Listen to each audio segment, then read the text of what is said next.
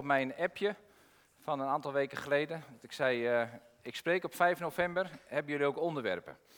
Dus toen kwam er een hele rits onderwerpen in de app naar voren en een aantal mensen die persoonlijk mailden.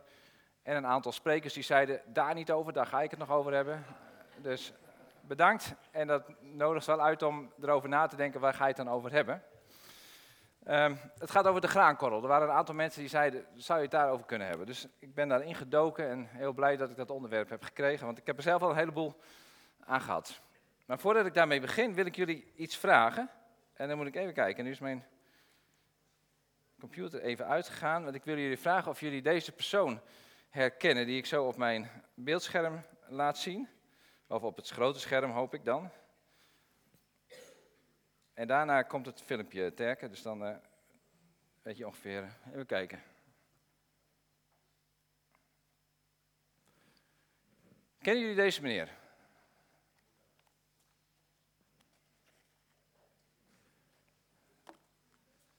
Ik denk dat als ik het verhaal van hem vertel, dat het aantal mensen van jullie denken, misschien de oudere generatie, want daar gaat het deze dienst een beetje over, hoor ik. misschien dat hij hem wel kent. Hij is geboren in Den Haag, hij is katholiek, hij is jezuïet geworden. Nee, fout. Nee, nee, nee. Niet elke katholiek is Henry Nouwen.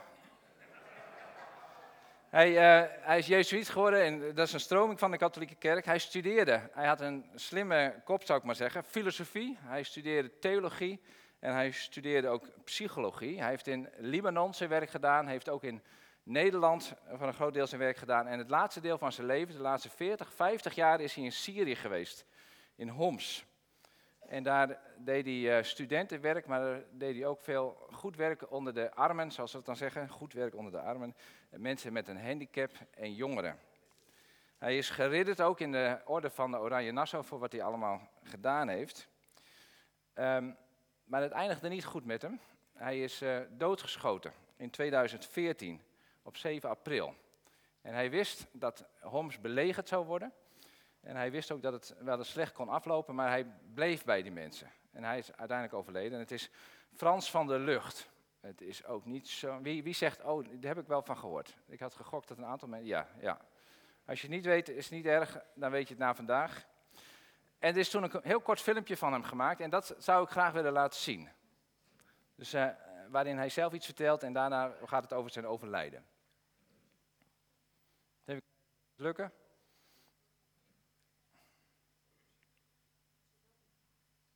Als ik dit huis verlaat, dan blijft er niks meer over van dit huis. Uh, dat is voor mij een belangrijk punt. Een ander belangrijk punt is dat hier nog steeds christenen zijn. Er zijn nog, nu nog, denk ik, 28 christenen. En die wil ik niet in de steek laten. En daarom wilde pater Frans van der Lucht niet vluchten voor het geweld in Syrië. Hij wilde als een herder voor zijn schapen zijn. Het is voor mij heel belangrijk dat ik niet wanhopig word, maar hoopvol blijf. En dan kan ik ook voor anderen wat betekenen, voor iedereen. Gewapende mannen ontvoerden hem uit huis van de paters Jezuïeten en schoten hem twee kogels door het hoofd. Bij de Krijtberg in Amsterdam, waar de orde van Jezuïeten zit, is de ontzetting groot. Dat is een vreselijk iets, ja.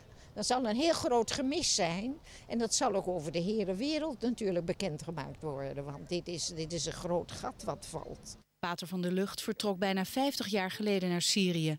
Hij werkte in Homs met jongeren met een beperking en zorgde voor de zwakken die door geweld hun buurt niet konden ontvluchten.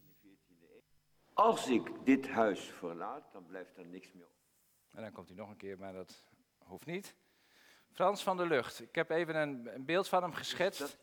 Het is een man die uh, heel veel mogelijkheden heeft. Heeft flink gestudeerd, komt uit Nederland.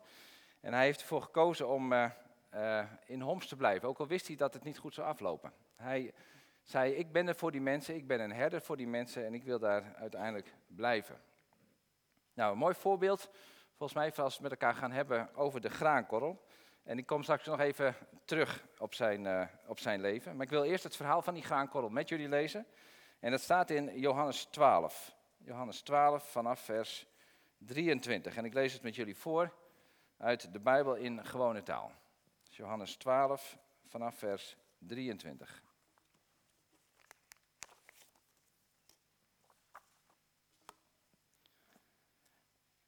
En dit, dit, verhaal staat in Johannes en dat, ehm, het is vlak voor het Pascha. Jezus is onderweg naar het paasfeest toe, dus hij is onderweg naar zijn eigen lijden en sterven.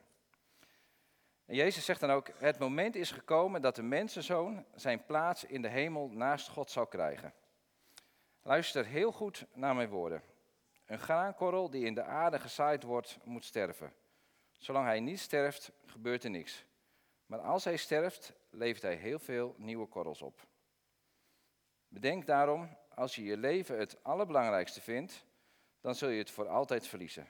Maar als je bereid bent om je leven op aarde op te geven, dan zul je eeuwig leven krijgen. Als je mij wilt dienen, volg mij dan. Mijn dienaren zullen zijn waar ik ben. Als je mij dient, zul je eer krijgen van de Vader. Tot zover. Nou, dit verhaal gaat over een graankorrel. En als een graankorrel gezaaid wordt, dan komt die in de grond. En uiteindelijk groeit daar wat nieuws uit. En dat heb ik even in dit plaatje proberen te vatten. Volgens mij is het meer een boom dan een graankorrel, maar het principe is hetzelfde. Het komt in de grond en langzaam dan komen daar kleine worteltjes uit en dan gaat het stukje naar boven, dan ontkiemt het en dan wordt het langzamerhand groter. Je ziet daar op het plaatje ook een, een, een klein stukje wat omhoog is gekomen. En uiteindelijk komt daar een hele grote aar uit en dan komen daar weer nieuwe graankorrels uit. Dan gaat die bloeien en zo geldt dit voor de graankorrel, maar zo geldt het natuurlijk voor heel veel plantjes. Nou, Jezus gebruikt dit, dit als voorbeeld voor ons. Hij zegt, het is heel klein en kwetsbaar en je moet het in de grond stoppen en dan wordt het klein en kwetsbaar en dan gaat het langzamerhand groeien. Met andere woorden, als je een grote, sterke plant wil worden, een grote, sterke plant begint heel klein. Sterker nog, het begint zelfs dat het zo klein is dat het in de aarde moet vallen en dat het moet sterven. Jezus zegt dit ook van het koninkrijk. Het koninkrijk begint heel klein, het moet in de aarde vallen en langzamerhand moet het groter worden. Het zijn een beetje bijzondere woorden van Jezus. En dat heeft hij wel eens vaker, dat hij dingen zegt waar je zegt van nou, dat leren wij heel anders op school, dat leren wij heel anders op een andere manier. Het koninkrijk van God gaat soms in de omgekeerde volgorde. En Jezus zegt hier, je moet eerst, eerst sterven voordat je uiteindelijk kan gaan bloeien. Nou, dat is niet echt heel mooie tekst. Als iemand jarig is en je komt op zijn verjaardagsfeestje en je zegt, nou, ik wens je nog een hele goede uh, ja, sterven aan jezelf proces, want uiteindelijk word je daar beter van. Nou, Jezus heeft in de, in evangelie heel vaak, zegt hij andere dingen. Je moet niet uh, heersen, maar je moet dienen, staat er. Vele eerste zullen de laatste zijn.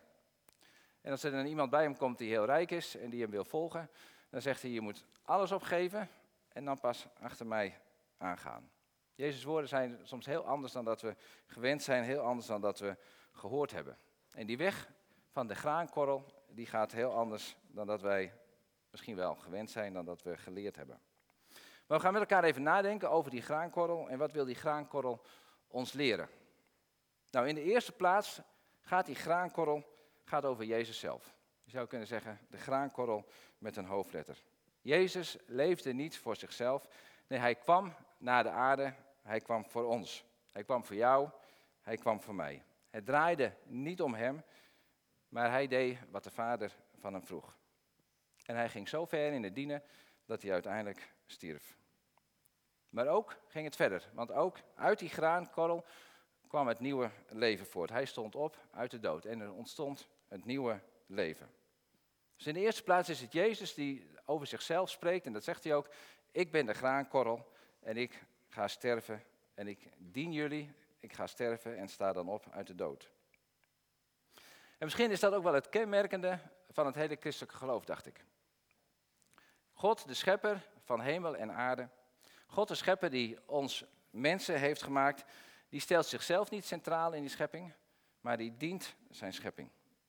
Erwin heeft het gelezen en vanuit de Filipensbrief. Jezus die was in de hemel, hij had het goed voor elkaar. En hij kwam naar de aarde en hij werd een dienstknecht. Hij werd dienstknecht van ons allemaal. En daarom is misschien het kruis ook wel het merkteken, het kenmerk, het symbool van de christenen.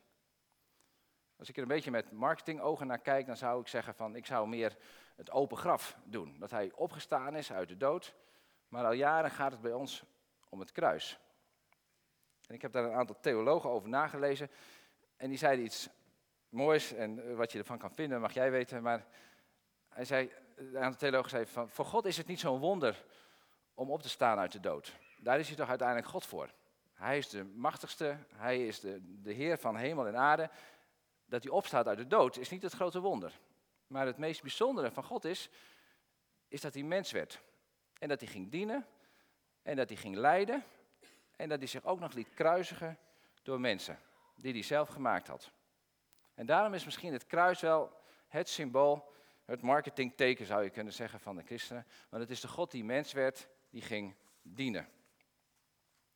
En Jezus diende zijn hele leven. En een heel mooi voorbeeld ervan, nadat hij deze woorden heeft gesproken, gaat hij met zijn leerlingen het avondmaal vieren. Wij gaan het straks ook met elkaar vieren. En dan viert hij het Pascha natuurlijk met elkaar. En dan is hij daar met zijn leerlingen. En dan is het de gewoonte in die tijd dat, omdat je zoveel gereisd hebt, dat de voeten gewassen worden.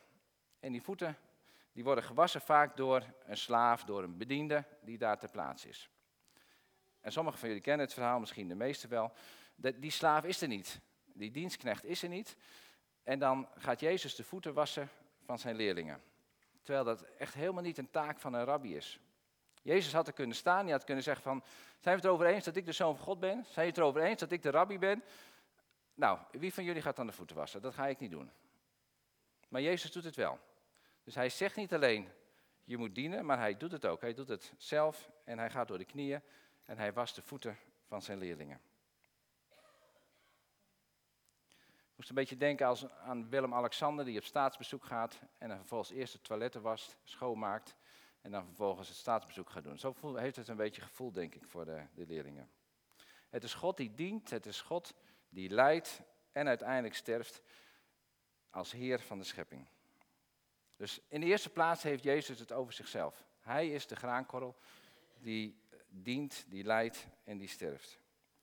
En nu is het de vraag van hoe is dat dan voor ons? Wij mogen hem volgen en ook wij mogen een graankorrel zijn. En dit voorbeeld, denk ik, geeft niet zozeer weer dat wij sterfelijke mensen zijn of dat wij in het leven allemaal moeten lijden, dat het lijden ons tegemoet komt. Nee, dit gaat over iets anders. En Jezus legt dat zelf al uit in vers 25. Daar staat, bedenk daarom, als je je leven het belangrijkste vindt, dan zul je het voor altijd verliezen. Maar als je bereid bent om je leven op aarde op te geven, dan zul je het eeuwige leven krijgen. Er is een andere vertaling en die staat, als je je vastklampt aan je eigen leven. Alsof het daar, als je daar allemaal van moet verwachten, alsof dat de redding biedt. Als je aan je eigen leven vastklampt, dan zul je het uiteindelijk verliezen. En er staat, maar als je bereid bent om in je leven, om je leven op aarde op te geven. Dus als je bereid bent je leven hier op aarde, en op aarde roepen we vaak op om succesvol te zijn, om het te maken in het leven. Nou, als je dat wil opgeven, dan zul je het echte leven vinden. Dus met andere woorden, het gaat er bij jou en bij mij om, als we Jezus willen volgen, dat ons leven niet prioriteit nummer één is, maar als we het echte leven willen ontdekken, zoals God het bedoeld heeft, dan gaat het niet meer om ons. Dan is het niet, zijn wij niet meer nummer één. En het was niet nieuw, want God heeft al geboden van heb God lief boven alles en je naaste als jezelf. En Johannes had het ook door, want Johannes zei eerder al, ik moet minder worden en hij moet meer worden. Dus in het koninkrijk gaat het niet om jou en gaat het niet om mij, maar gaat het uiteindelijk om wat God van ons vraagt. Gaat het niet over wat ik allemaal verlang en wat ik allemaal wil en wat voor wensen ik allemaal heb, maar gaat het uiteindelijk om wat God wil en wat Gods verlangen is voor deze wereld. Niet ik speel de hoofdrol in mijn leven, maar het is God die de hoofdrol speelt. En ik speel een bijrol. En dat betekent dat als ik iets wil, ik het aan God voorleg en zeg, Heer, wat wil u? Wat zijn uw gedachten? Wat zijn uw verlangens? En wilt u mij leiden daarin? Ik ga achter hem aan. En het is niet dat God achter mij aanhobbelt en mijn leven het aangenaam maakt. En dan zou je kunnen denken, ben ik dan niet belangrijk genoeg? Ben ik dan ja, minder waardig of wat dan ook, om altijd maar de ander op nummer 1 te zetten? En het is heel interessant als je dat gedeelte leest van Jezus wanneer hij de voeten was van zijn leerlingen dan zie je in vers 3 staan, Jezus wist dat de Vader hem alle macht had gegeven. En hij wist dat hij van God kwam en dat hij naar hem terug zou gaan. Dus Jezus wist heel goed wie hij was. Hij wist heel goed welke plek hij had, welke positie hij had. En juist omdat hij dat wist, kon hij de ander gaan dienen. De ander dienen, jezelf niet op nummer 1 zetten is niet een kwestie van ik ben niet belangrijk, ik doe er niet toe en ik heb er nooit toe gehoord of wat dan ook. Nee, het is juist weten wat je plek is, dat God je heel waardevol vindt, dat je een prachtig mens bent. En vanuit die plek kun je juist de ander gaan dienen. Want dan kun je ook onbevangen juist die ander gaan dienen. We hebben dat ook gezien in het filmpje van Frans van der Lucht. Hij zei, als je zelf niet hoopvol bent, hoe kun je dan ooit de hoop doorgeven? Als je zelf niet weet dat je waardevol bent, hoe kun je dan ooit aan anderen vertellen hoe waardevol ze zijn? Dus juist vanuit die positie die God ons geeft, mogen we dienstbaar zijn, mogen we de ander dienen. En hoeven we zelf niet meer op de eerste plek te staan en hoeft het niet meer om ons te draaien. Nou, en als het dan over dat sterven gaat, wat, wat gebeurt er dan? Nou, die graankorrel die komt in de grond en wat gebeurt daar? Die buitenkant van die graankorrel die wordt zacht. En die moet in feite sterven, want daar gaat het dan om. En dan komt dat nieuwe naar buiten. Dus die buitenkant is een harde buitenkant en die moet zacht worden.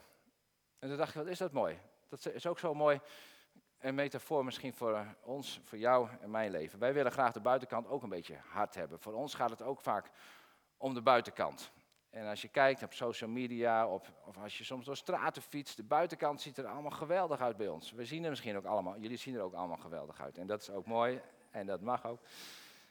Maar als onze buitenkant zo belangrijk is dat we de binnenkant willen afschermen, dat we muren om ons heen bouwen, dan is dat niet de bedoeling. Dan mogen we juist sterven aan die buitenkant van ons. Die buitenkant, die is mooi, die mag mooi zijn, maar dat kan nooit het belangrijkste zijn. Het gaat eruit ook om, om de binnenkant. Want als we onszelf in het middelpunt stellen, als het om onszelf draait, als het om de buitenkant van ons gaat, dan gaat het heel makkelijk mis. Dan gaan we op zoek naar macht, dan gaan we op zoek naar dingen waarvan je later spijt krijgt dat je ze gedaan hebt. Dan ga je misschien op zoek naar, dan, dan krijg je ruzie met mensen, dan wil je meer zijn dan de ander, dan komt er verdeeldheid, dan komt er heisa en dat willen we eigenlijk allemaal niet. Zo makkelijk gaat het als je jezelf centraal stelt en als het om die buitenkant gaat. En Jezus zegt in dit voorbeeld, die weg van die graankolen, laat dat los. Wees nou niet zo hard van die buitenkant, maar word zacht. Word zacht en laat de binnenkant gaan groeien. En dat is best moeilijk. Want als je onrecht gedaan wordt, of als je in een moeilijke situatie zit, of als mensen uh, rot dingen tegen je zeggen, of je wordt, weet ik veel wat, uh, onjuist behegend, dan, dan zijn we er wel om juist hard te zijn, om juist door te zetten. En dat hebben we misschien ook allemaal wel vroeg geleerd. We moeten doorzetten en niet opgeven. En in sommige opzichten is dat heel mooi.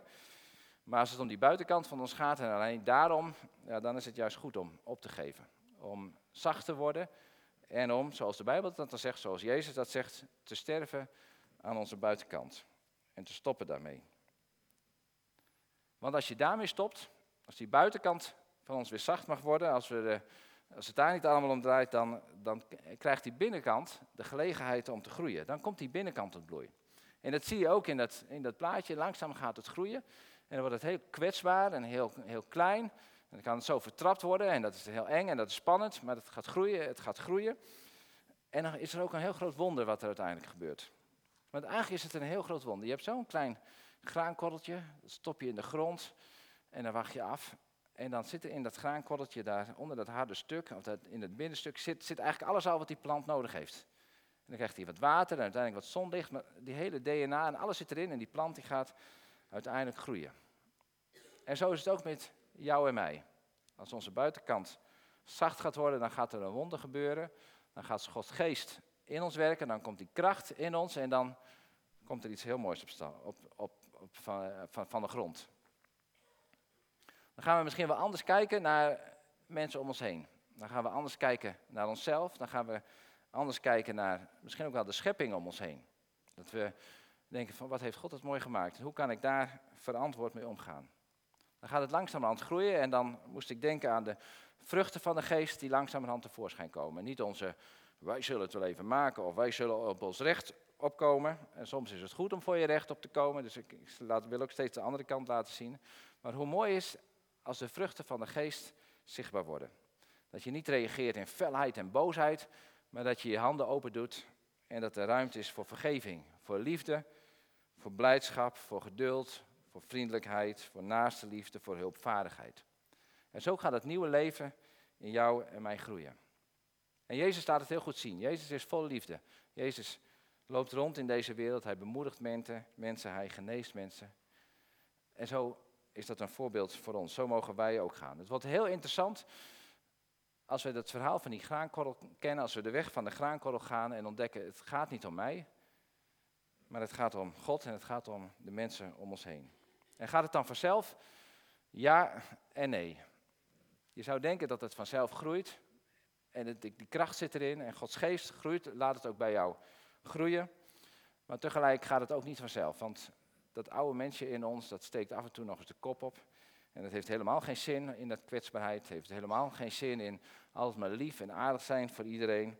Nee, dat, soms kom je ook zelf in opstand en wil je dat niet. En misschien reageren mensen om je heen ook wel van dit moeten we niet. Niet te veel liefde, niet te veel vergeving, niet te veel geduld. En dat zag je ook in het leven van Jezus. Jezus bracht liefde en geduld, maar er waren mensen om hem heen die hem onderdrukten, ja, die hem zelfs vermoorden. Ik moest ook denken aan het beeld van de doop. Want als we zelf die weg van die graankorrel willen gaan, dan kom je ongetwijfeld ook bij de, bij de doop uit. Dat je sterft in het graf en dat je opstaat in nieuw leven. Ik denk, Paulus neemt dit beeld ook mee in zijn brief. Nou, en hoe gaat het dan verder? Als je zo kwetsbaar bent opgegroeid, zo kwetsbaar aan het groeien bent, dan, dan ga je verder groeien en dan ga je bloeien en dan ga je uiteindelijk vrucht geven. En zo zie je, we zijn nu in de kiemfase beland. En de latere fases van dit seizoen gaan we het hebben over verder groeien, over bloeien en over vrucht dragen. Als je kijkt wat er met Jezus is gebeurd, Jezus, de graankorrel, die stierf en die stond op.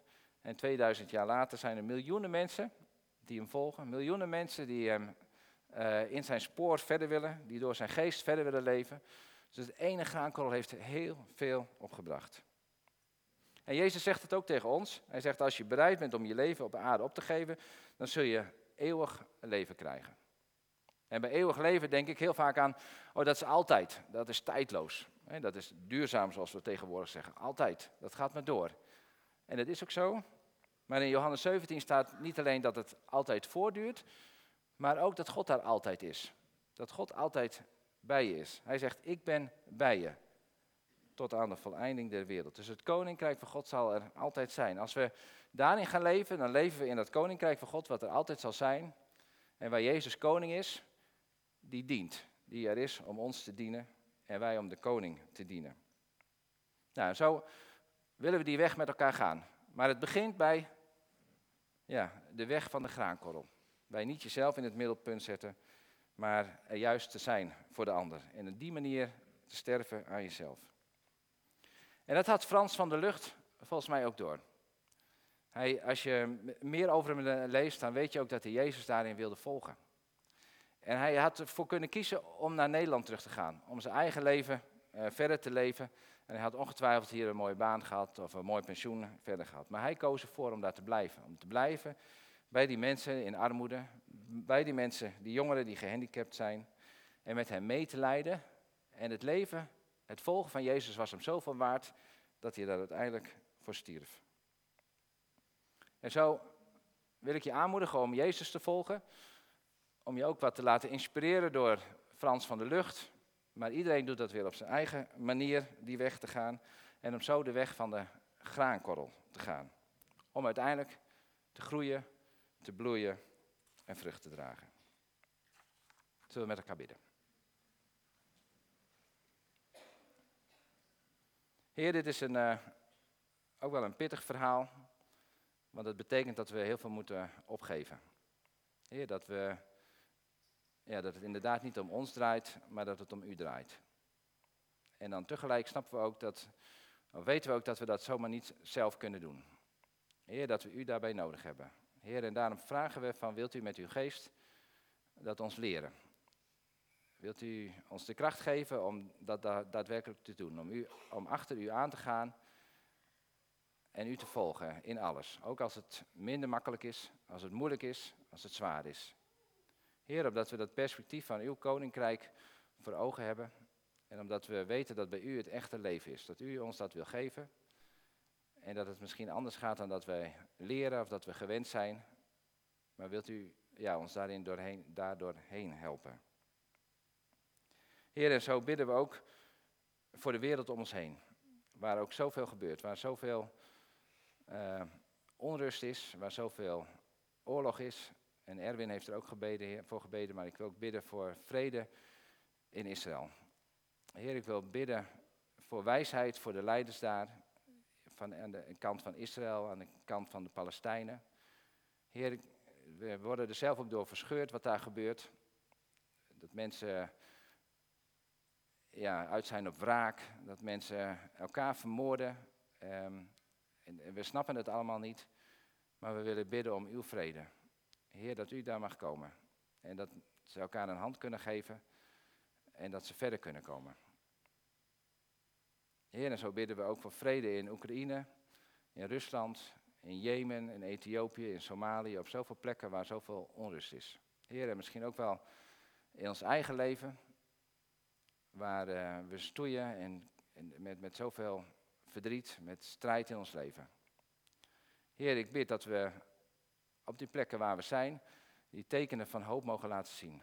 Dat we iets van uw koninkrijk mogen laten zien, van, van vergeving, van liefde, van geduld, van blijdschap. Omdat dat het eeuwige leven is, Heer. En zo bid ik uw zegen in Jezus' naam. Amen.